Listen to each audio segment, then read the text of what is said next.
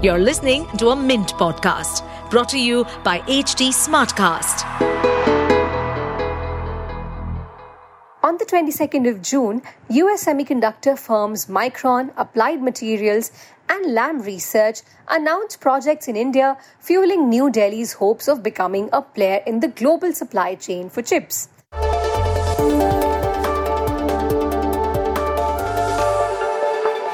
The internet has given us short attention spans. We prefer to like and share content instead of reading it and sometimes even watching it.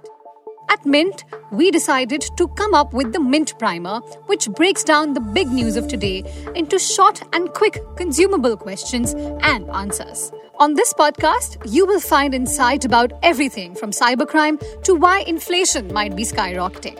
I am Alisha Sachdev, and this is today's Primer. Today's Primer is by Shouvik Das.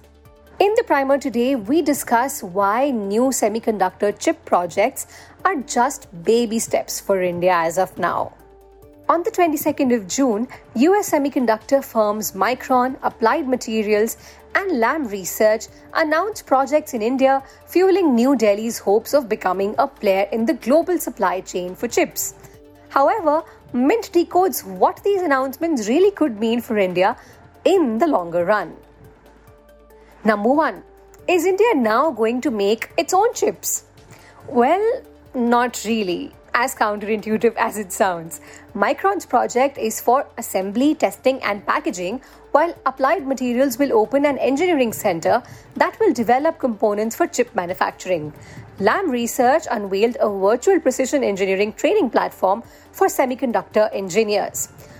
All of these are part of the process for making semiconductors, but not exactly manufacturing itself. Micron comes after a chip is first created using lithography at fabrication plants, also known as fabs. The latter is very expensive since they require specialized machinery, components, and equipment. And it needs a vast supply chain, plus uninterrupted power and water. So how will the project help India's goals? Well, assembly, testing and packaging facilities are a good first step. Such plants can help build a supply chain for advanced components as well as attract multiple small vendors. Eventually, setting up such a network may attract a chip fab to India once a more robust semiconductor assembly and packaging network is set up. The new projects will help India progress towards setting up its own semiconductor ecosystem, thus making India less dependent on other nations for chip supplies. And well, we all know how crucial semiconductor chips are currently, whether it's the electronics or the automobile industries. In the long run, therefore, this will boost multiple sectors beyond electronics, such as automobiles, appliances, and machinery. However, we do have a state-owned fab, so what do these developments mean for that facility? Mohali Semiconductor Laboratory, or S C L, is expected to be quote-unquote modernized. Under a ten billion dollars semiconductor production-linked incentive scheme, the center is seeking proposals from firms to take over and modernize this fab. The new testing and component development facilities may boost S C L's ability to attract investments from global chip makers. Now, can chip facilities help India geopolitically? Well, countries that have chip making and assembly plants can gain significant strategic advantages and, importantly, de-risk from Taiwan Semiconductor Manufacturing Company, which has a global chip fab market share of a whopping fifty-five percent. Given the geopolitical tensions between China, dependence on Taiwan can prove fragile. The new facilities in India can help attract smaller companies to cater to bigger ones such as Micron, which in turn can help build a circular economy in the semiconductor space. Lastly, what impact can these facilities have on jobs?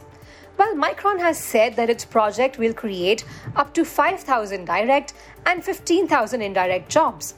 Lam Research has said that its platform will train up to sixty thousand engineers over ten years.